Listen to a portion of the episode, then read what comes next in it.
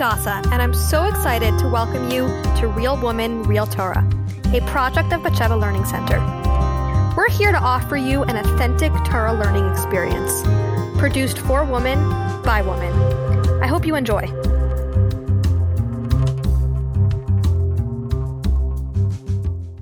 If you'd like to follow along inside the text, you can find a fully vowelized PDF of the daf at www.batshevalearningcenter.com slash daf. Hi, everyone. Welcome back. We have a shorter daf today, um, daf Yud Zayin, and we're going to start a new Mishnah. Very exciting. okay, so we're starting actually right at the top of daf Yud Zayin. The Mishnah starts right at the top of the page.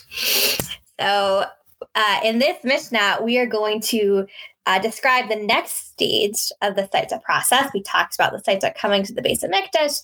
We talked about her bringing her korban. We talked about the preparation of the special water and the dirt from the base of Mikdash. Now we're going to talk about another element, which is that the Kahin is required to write um, the curses, which the Torah says will come to the Saita if she had committed adultery on a scroll, right? Um, and so this this Mishnah is going to um, have a three different give us three different opinions about what exactly the Kaya needs to write on the scroll right? Which psukim precisely need to be written. So as just a preface to this mishnah i think it will be helpful to look at the psukim first. Um, the psukim, um, if you're able to, it'd be very helpful, I think, to look inside a chumash for this part. So if you have access to a chumash, it's Bamidbar Perek Hey, psukim Yud Tes through Chaf Beis. Okay, so I'll, I'll, read them out loud. So the pasuk says, "Vespia Isa Hakayin." So it says the Kayin will make this woman swear, but Amar El Isa Haisha, and the Kain will say to the woman, Im lai shachav ish Isach, if you did not lie with a man, the imlo shatitha, if you have not strayed, tuma tahas ishe, right, you know, to impurity from underneath your husband, hinaki mime hamarim hamaarim, you will become cleansed from the these bitter waters. Ta'ila, these bitter waters. Va'at kisatis tahas ishe. But should you have strayed from underneath your husband, the its mace, and should you have been impure, and should you have laid with another man aside from your husband, vishbia, right? So it, it's kind of like a dot, dot, dot, right? It doesn't finish the sentence, but if you have, then, you know, bad things will happen right? And it says the kind will make the woman swear with this oath that is a curse. The Amar Hakain Laisha, and the kind will tell the woman, Yita Hashem Isa La'ala Ulishwa um, Hashem will make you turn you into a curse and an oath amongst your people. Hashem Hashem will make your thigh fall and your stomach burst. And these bitter waters will come into your stomach um, to cause the, the, the stomach to burst and your thigh to fall. But Amra Haisha, Amen, Amen. And the woman will say, Amen, Amen. Okay. Um, you know what? I'll actually even even read the next pasuk, pasuk Gimel. This pasuk is not about the curse, the, the curses anymore. This pasuk is an instruction. The pasuk tells us, pasuk perak hey, pasuk gimel tells us, the kasav es sa'ela, and this kayan should write these curses, but sefer in the uh, in the scroll, umacha al mehamarim, and then he will he should erase them in the bitter waters. Right? Okay, so these um, the first four psukim, you, if you wanted to divide these psukim into two parts, the first part would really be the section which is telling the woman, you know, what will happen if she's innocent. He's saying if you're innocent, you will become clean and terrible things won't happen to you. And then the second two psukim are, are explicit curses, telling her if you sinned, this is what will happen. Okay. All right. So now that we have that background, let's dive into the Mishnah. So, Megillah, if the Kayin goes to write the Megillah, where should the Kayin start from? Right, we have these four psukim. So, our assumption is that we're going to, you know, one of these four, so some of these the material or all this material is going to be written, which material should be written. So the first opinion in our Mishnah, the Mishnah doesn't tell us who is talking here, but the Gemara later is going to inform us. This is Rabbi Meir's opinion, right? So Rabbi Meir, who is the anonymous voice in, in this Mishnah, he says, um, "Miveim shachav the Geimer."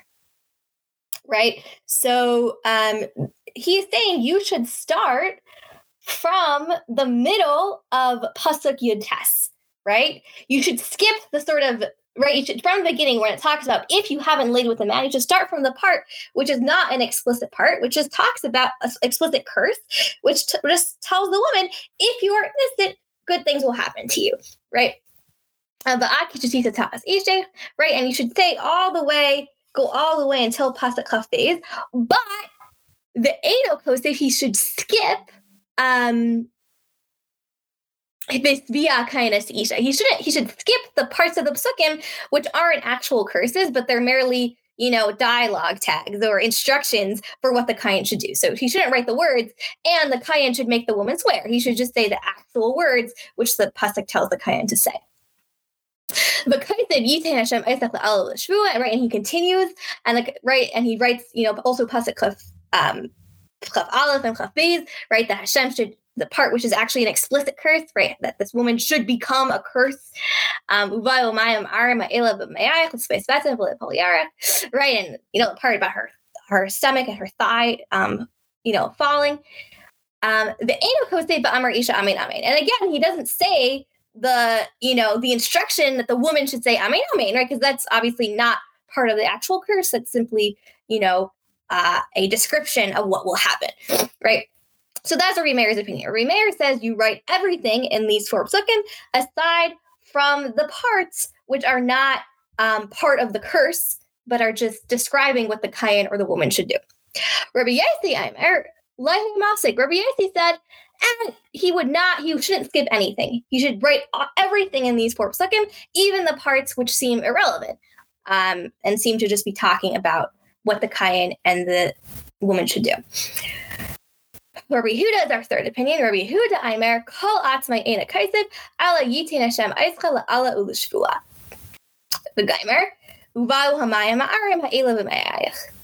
Right? So Rabbi Yehuda said, yeah, he has the most minimalistic view. He said he doesn't write anything except um, pasuk, essentially pasuk um, chaf aleph and chaf beis, part of pasuk chaf aleph and chaf beis, the part which is actually an explicit curse right? That you will you will be a curse amongst your people, and the bitter waters will come inside you, and they'll make your stomach burst and your thigh fall.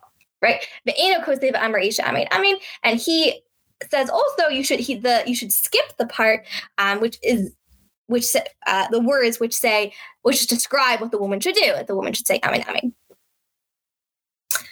Okay, right. So those are our three opinions. Gemara, but my So the Gemara wants to know what are they arguing about? right? Like what what is the basis for these three different opinions, right?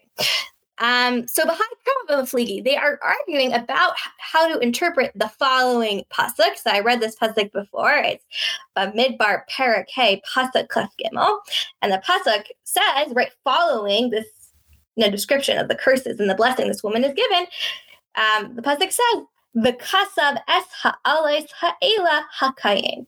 The kayin should write these curses. Now, what we're going to focus in on is the fact that it says ha'alais ha'ele, right? Um, and we're going to really analyze every single letter and word in that short phrase, right? Um, the, the, the perhaps could have said simply because of es ha'alais or ha'ala, right?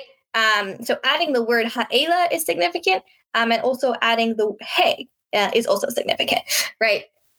So Rabbi Meir Sabar, so Rabbi Meir uh, believes alais alais mamish. So if the pasuk would have just said alais and the, the and the kind, you know, that that that teaches us that you know you need to write the actual explicit curses that are mentioned in the psukim. So that would be pasuk chaf and chaf gimel, right?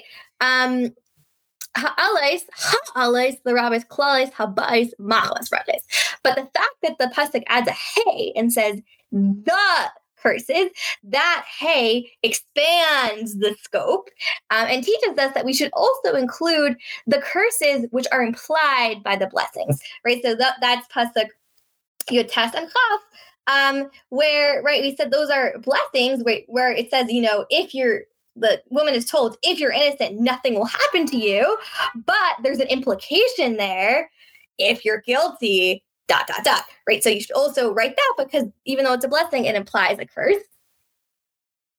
Um Ela, so the word Ela, these is a is a is a limits the scope right? That means when you write the word Ela, this, it means this and not something else. So the word Ela indicates that we're excluding something. So Ela lema'ute klale Tara. It says Ela, these curses to exclude all of the curses that are in Sefer Devarim, in the Taichacha in Sefer Devarim.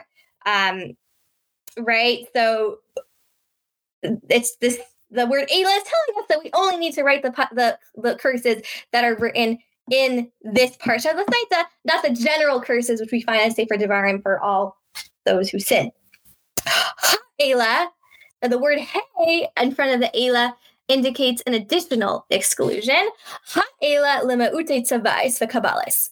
Amen.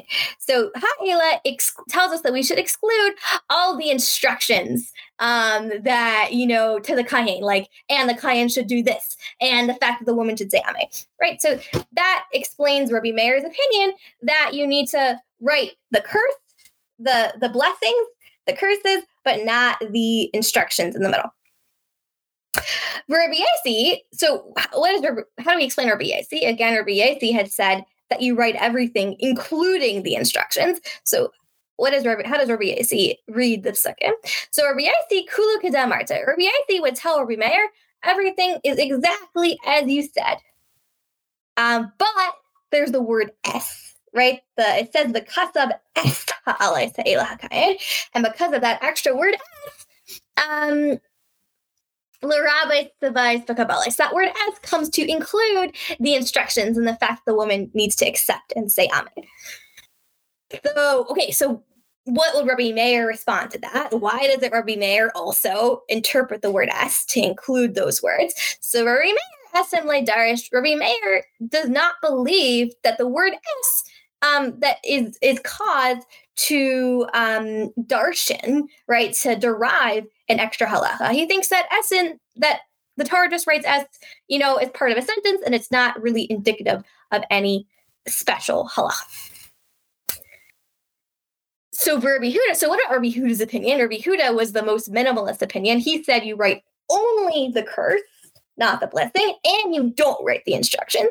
So he said kula b'mayute darish. He read every single extra word or letter as an exclusionary um, as to indicate an, an exclusion that we're taking something out, right? Alais, alais mamish. The fact that it writes alais means that you should write, you know, the curse is mentioned in this parsha. Ha alais. And the fact that it writes a hey, hey is exclusionary. It limits the scope. It excludes the curses which are implied by the bracha. Ela, the word Ela, the word Ela excludes the curses that we find in Sefer Devarim. Ha'ela lema'ute v'kabbalah. The word ha'ela excludes the instructions for what the kain should do and the acceptance of the woman. Okay, so we see that Rabbi Huda here um, interprets the extra haze and the word Ela, he interprets them all as limiting the scope of something. Now the Gemara is going to go back and say, hey, wait a second. What's the difference between Rabbi Meir or Rabbi Yehuda? Essentially, what Rabbi, Meir, Rabbi Yehuda is saying is that whenever it says a hey, that indicates an exclusion, that we're limiting the scope to something that's like this and not something else. Um, whereas what did Rabbi Meir do? Rabbi Meir said that the hey in front of ha'ela, that comes to include something. But the hey in front of, I'm sorry, scratch that. Rabbi Meir had said the hey in front of ha alais, that comes to include something. But the hey in front of ha'ela, that comes to exclude something. So we're like, what's going on with Rabbi Meir? Um, you know, does he think a hey indicates that we're including something, or does he think a hey indicates that we're excluding something? Rabbi Meir seems very inconsistent. So um so that's why the Gemara asks asks um my let's Rabbi Meir, my hey, um hi hey demaribe, umaychna hi hey demaibe. What's the difference between the hey in front of ha'alis, which indicates an inclusion, and what's the difference between the hey, the other hey, the hey in front of ha'ela, which indicates an exclusion? So we say it's very simple. Hey de gabe diribuya ribuya hey. The letter hey, which is added to a word which is um, expansive, right, indicates um, an inclusion, an expansion of the scope of a principle, right? So the word alais indicates you know, we're expanding the scope of halacha. We're saying the kayan should write anything that's in the category of alais. So the word hey expands that pool even further. Hey the gabe de meuta meuta. But a hey that's in front of a word which inherently limits the scope of something further limits it. So the word Ayla indicates we're limiting the scope because it's Ayla, this, and not something else. So a hey in front of it sort of amplifies the Ayla and you know limits the scope even further. Okay, so now we're gonna one last thing about um, Rabbi Meir. So we're told um, in other contexts, right? Actually, in the context of you know contracts, um, that Rabbi Meir believes miklal lav ata Rabbi Meir miklal lav ata Rabbi Meir does not believe that um, if you say something in the negative, that implies the positive, right? So the original context of this is in um, in in you know contract law, right? If you make a condition in a contract, if you say, uh, let's say, you know, um, if you don't give me um, if you don't give me the house, I'm not going to pay you a thousand dollars, right? So that doesn't indicate the positive that if you do get the house, you get a thousand dollars, right? There's a machlekes about whether you need to a disagreement there about whether saying that the negative implies the opposite or not. Ariana believes no, you have to say both the negative and the positive, right? Um, you need to say if X doesn't happen, then I'll do Y, and you also have to say if X does happen, I'll do Z, right? You have to say both the negative and the positive, right? So if that's the case, if you recall earlier, Rabbi Meir had said that ha'ala, ha'alais, comes to include the curses which are implied because of the brachas. Now, wait a second. Rabbi Meir um, believes that if you say something, um, Rabbi Meir believes that if you say something in you know either the negative or the positive you can't imply the opposite. So therefore how could he believe that when you write the brachas the blessings that implies a curse right? Rabbi meir doesn't believe that such implication has significance. Um so we say no. So there must it must be that Rabbi Meir is reading the words of the pasuk of which um, which describes the blessing given to the Saita as literally giving us a curse. It's not just that it implies a curse, but there actually is a curse which is which is um which is explicit in those words of the bracha. Um, and so what is that?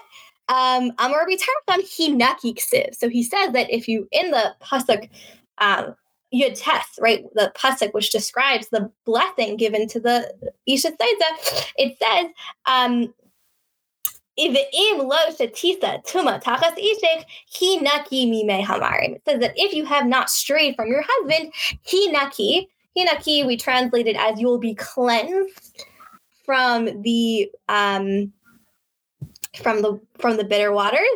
But Rabbi Meir read it as chinaki, you will become choked from the bitter waters, right? So since Rabbi Meir read it that way, that means that this pasuk um, is actually explicitly writes a curse directed at the one. Okay. Now we're going to segue off into some more agadic um, material.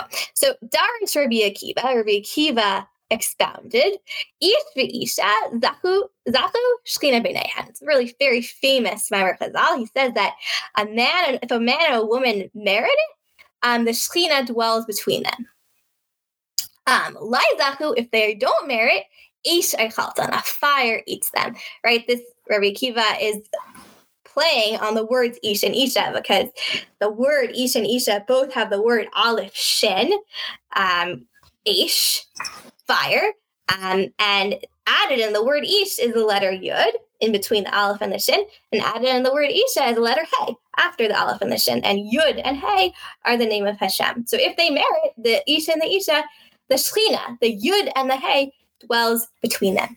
But if not, the Yud, if they don't merit, the Yud and the Hey leave, the Shechina leaves them, and then what are they left with? Aish, they're left with fire. Amar Rava. Sorry, just a little uh, yeah. note on that. Um, so actually two two ideas, um, two sort of like more uh, kabbalistic insights into this. Into this, I mean, this is a famous Maimar Chazal. Um, but um, one idea from the Sfas Emes, the Sfas Emes says, based on the Zohar, actually, that um, you know, when it says fire consumes them, what does that mean? I mean, obviously, we don't mean literally that like a fire is coming down from heaven to burn them. Um, but he says actually, fire sort of has this this this this um, symbolism um, because how does fire burn? Fire burns by there has to be some sort of substance that's burning, right, in order for the fire to to last, right? So it's like it's it's consuming something. Um, and then that creates light. So sort of the symbolism of fire is is sort of taking like material, it's like materialistic world, and refining it to create something spiritual. Um, and he says that's something that's sort of the work that we're involved in throughout this lifetime is is this process of, of burning fires almost right like almost going through this process of self-refinement um, and he says that that's also one, one of the reasons why Shabbos so first of all that's like the the symbolism of the fact that it says you shouldn't you know, light light a fire on Shabbos. Actually, obviously that's a halacha, right? But also um, symbolically, that means that Shabbos is sort of this time when we take a break from being involved in the world and the materialism of the world and refining the world. Um, and it's this time of almost like this pure light, right? Just being involved in spirituality and taking a break from that that you know being involved in that refinement and that's also why i never heard this before but that's why we light we like burn a candle by by havdalah because it's sort of this time when we're um, we're sort of bringing back that that fire, right? We see Burma Uri Aish, right? We're bringing back that um, kind of re-engaging in that process of refinement through that that burning of fire, so to speak, again. Um, anyway, so just like a, a different understanding of this idea of a, a, fire will consume them, meaning that like if if they're not meritorious, meaning if they're they're sort of engaged in, in you know behavior that's inappropriate, then they're going to have to go through this process of of of refinement um, in order to in order to like get past that. Um, so that's one idea, and then another idea, just this idea? Because we said that the the name Ish and Isha both right together have the the name of Hashem Yud and Hey, right? So there's this idea in Kabbalah that the there's four, you know, Hashem's name has there's the first two letters of Hashem's name Yud and Hey, and there's the last two letters Vav and Hey. Um, and the first two letters Yud and Hey that represents something called Alma de Escasia. Alma de Escasia literally means uh, the hidden world. And the Vav and Hey, you know, the last letters of Hashem's name represents the Alma Disgalia, the revealed world. And what that means, you know, is Alma Disgalia means sort of the, the, the realm, a, spiritual realm that's sort of beyond what we experience. And that's the source of where miracles, miraculous things come from, right? From the sort of hidden world. And Alma Disgalia is the place where um, the natural phenomena comes from. Um, so, so he says that this actually sort of explains why he brings from the Ramban, and we I think we discussed this like earlier, um, you know, a while back that you know the Saita process is the only time we have like a judgment that's ruled in court based on a miracle, right? We have like a you know a miraculous, it's a miraculous process, and he says because um, um, this the sin of the of this woman, right, was damaging the yud the yudhe, right, the the name of Hashem, which is you know the the source of miracles that's why the rectification also has to come from that place. It also has to be rectified mm. and and sort of um um purified through a miracle as well. Um wow. so, yeah little insight into that.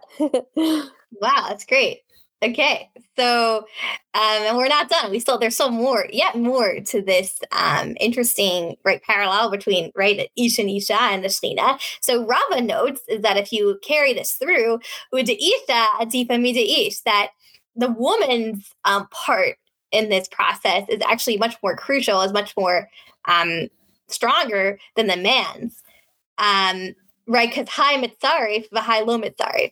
Her in in her name, the words, the letters aleph and shin are right next to each other. Whereas in the man's name, the yud is between the aleph and the shin. So the the woman is like much more in danger should she, you know, act inappropriately. Um, the fire will consume her faster, so to speak, or you know, it, it, she's more at risk. Um, so that's an interesting, um, right? The natural extension of of Ra, or Russia. Um, also reminiscent, I think, of what we said earlier, right? Back all the way back in the beginning of the Masechta, where we talked about right. how, like, if a, a woman is acts inappropriately, it's like a worm in a sesame, right? We said that it's more true for a woman than a man. That somehow a man, a woman's role in the relationship or the home, has that greater power um, and influence. Right. Um, and we should note, as we did there, that this obviously doesn't mean that the man is somehow immune from punishment or off the hook for his actions. It simply means that both in the positive and the negative, the woman exerts um, greater influence over the relationship. Amar Rava, mipnei ma amratera haba afar saita zaksa mimenu ben ka'abra Tachsebe afar be'efer. So Irma says, why does the Torah say um, to bring um, like that the the the that we should bring dust right and put that into the water that the site drinks it's because if she's meritorious right and she turns out to be innocent she will merit to have a son like Avraham Avinu uh, who is called Avraham Avinu called himself Afar for dust and ashes Laizaksa taxar afra. But if not, she will return to her dust, right? So, um, so this the the object of dust has this kind of dual implication, either the great implication of being associated with Avinu or the association with death. Darish Rava, another um, explanation for Rava. So he said, "B'schar she'avar Avram Avinu v'anechi afar be'efer zahu banav lebeis mitzvahs." because Avram Avinu said um, to Hashem and called himself dust and ashes, because of that humility, his descendants merited two mitzvahs to do with dust and ashes. Afer para, the ashes of the para aduma, the afar saita, and the dust that the, of the saita. Right, very interesting. But nami after kisoy hadam. The Gemara says very interestingly, wait a second, there's also another mitzvah that we know has to do with dust.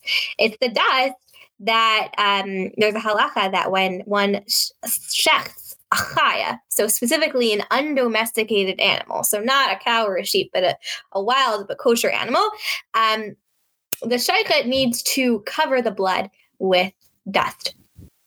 Right, so that's also mitzvah. Why wasn't that included in the, in the list? So it says, Hasam Haksher Mitzvah. Ika. That the requirement of Kisa Hadam is simply the way of um, fulfilling all the requirements for the mitzvah. Hana laka, but there's no actual benefit. there actually explains that the Afer Para and the Afar Saita, those were mitzvahs which are expression of Hashem's appreciation and love for the Jewish people because they benefit the Jewish people, right? The the um, Rashi explains that the Para Aduma is um, a way, an avenue for the Jewish people to become pure. It was also an atonement for the para, for the Egel Hazahav, the calf which they made. And the Afarsaita creates peace in the home between a husband and wife. And as Hadassah was saying, it's it's literally a miracle. Hashem makes a miracle in order to create peace between husband and wife and also to alleviate any suspicion from the woman's name should she be um, innocent right? So those are two mitzvahs where you can see the benefit, whereas for the Kisor is just a technical mitzvah requirement, but doesn't have a, it's not like an expression of special, um, you know, appreciation or love for the Jewish people.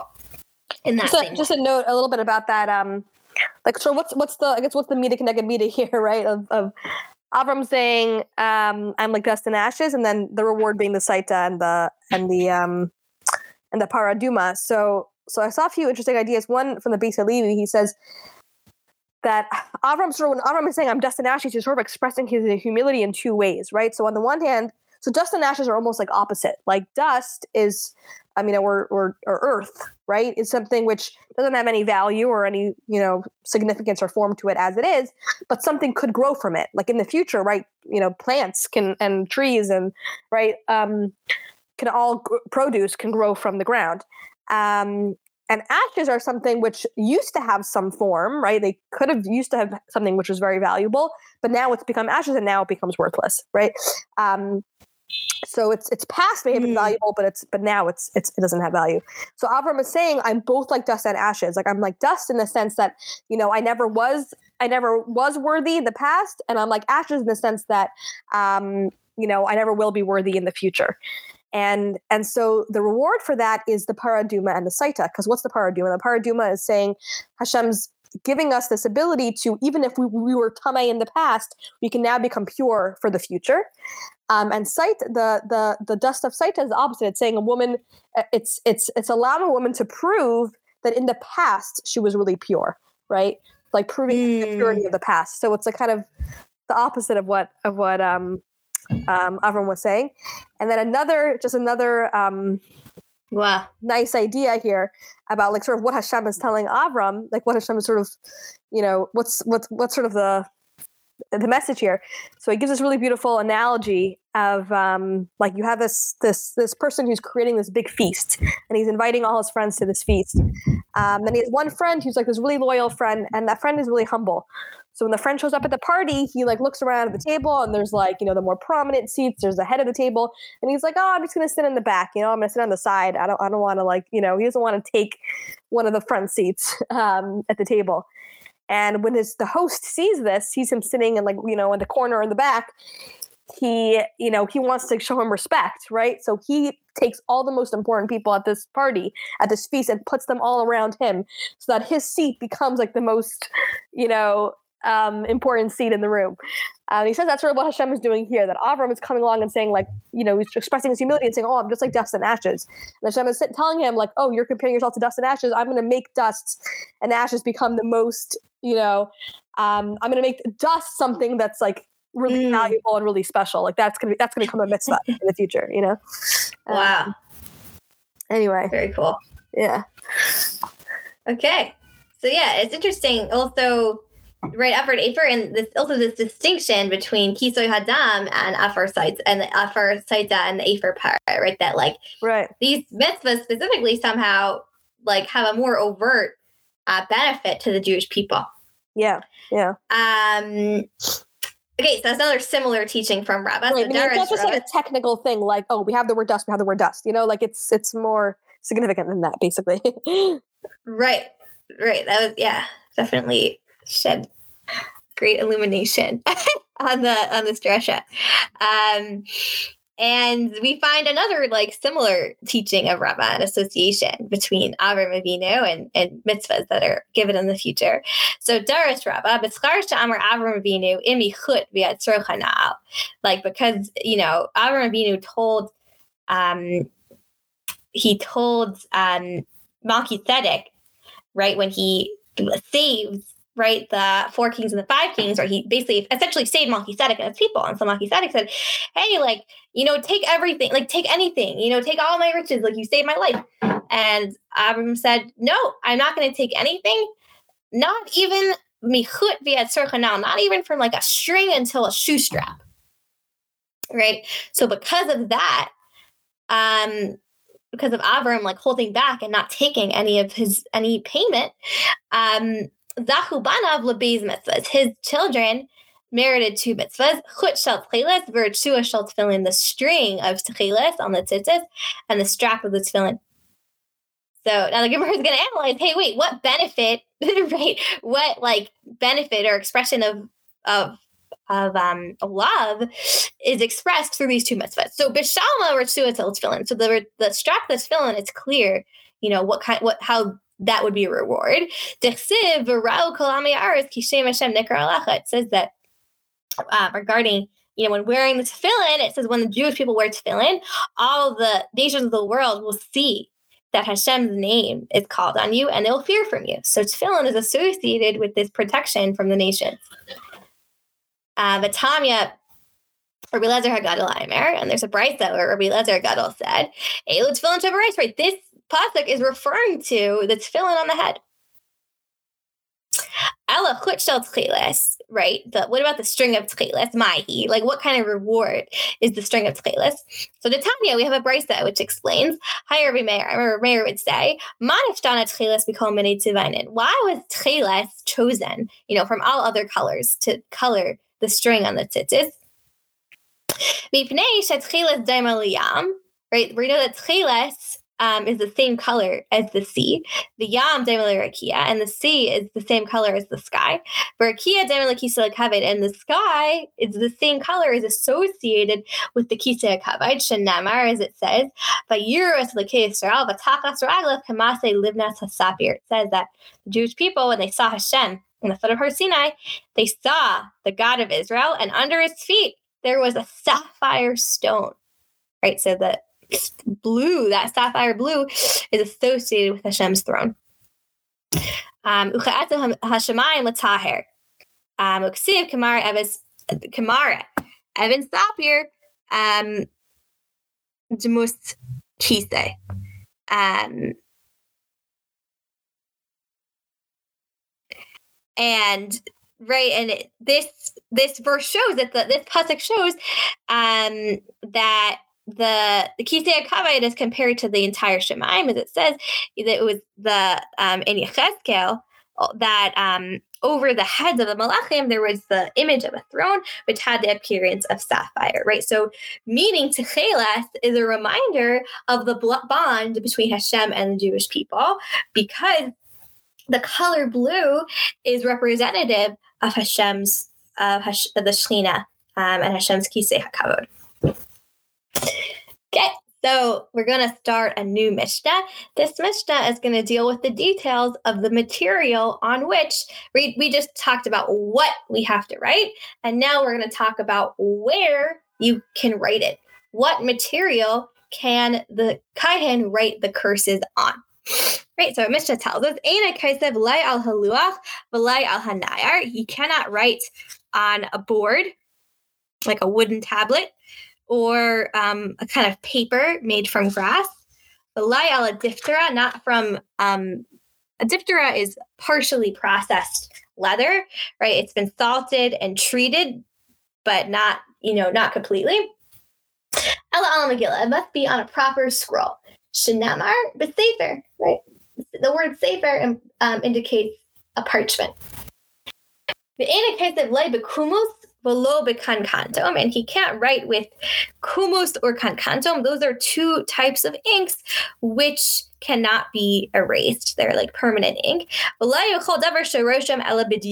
anything that can be that makes a mark, right, and can't be erased, but rather it must be regular ink. Shenamar umacha umacha. Says the kaya needs to erase the paper. He needs to write with an ink that is able to be erased. Okay, so now let's continue in the Gemara. Amar Rava, Megillah Saita Shenefsba Balayla Sula. If the Kayin writes this scroll for the Saita at night, it's invalid. Pasul, cannot be used. My Tana, why? Asya, we learn uh, a halacha because of the fact that the same word is used in two different places. Tyra, Tyra, right? Says it uses the word Tyra and Tyra.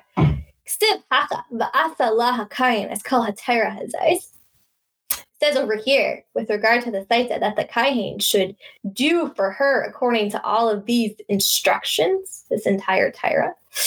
Uksiv and it says over there, this Whereas over there, over there is in Parshas Devarim, where it talks about the requirement to listen to everything that the Sanhedrin says.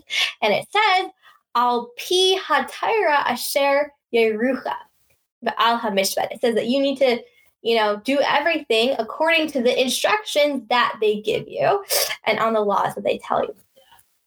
Ba mishpat bayom, just like we're told that a judge, uh, a basin can only judge a case during the day.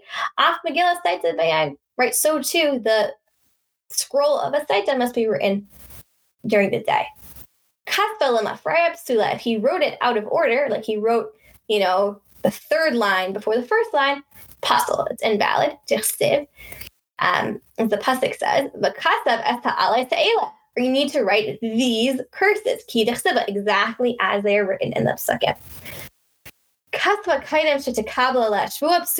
If the kain writes the curses before the woman accepts the oath upon herself, it's invalid. B'shvia It says the kain first needs to make the woman swear that she understands what will happen to her if she's guilty. And then only afterwards does he write the the scroll. If he wrote it like a letter, um, what that means is that if you wrote it without ruling and the lines first, um, that's pasul. Sefer Amarachmana. The, the pasuk says Sefer, and the word Sefer implies that there um, you must rule the part the lines on the parchment first. Kasva, um, we'll go a little bit onto Daf Yud Ches, and then just to finish the thought, and then we'll conclude for today. Kasva al Shnei Dapin Psula. If you wrote the curses on two separate parchments, it's pasul. Sefer Achad Amar Right, the the pasuk says Sefer in the singular. V'lay Shnayim, V'shleishes farm, not two or three farm. Kasav Eis Achas Umachak Eis Achas Um, V'kasav eis achas u'machak eis achas ksula. Dechsiv v'asalah kainis kol hazais. If the kain um, writes one letter, write the first letter of the pasuk and then erases it in the water, and then writes the second letter and then erases that in the water, that's invalid. As it says, the kain needs to um, fulfill all of these instructions, meaning all of these instructions, all of the curses need to be written at once, and then they all need to be erased at once. Um, so yeah, that is the DAF for today. And we'll pick up tomorrow on the top of your text. Thank you so much for listening. We'll see you guys tomorrow.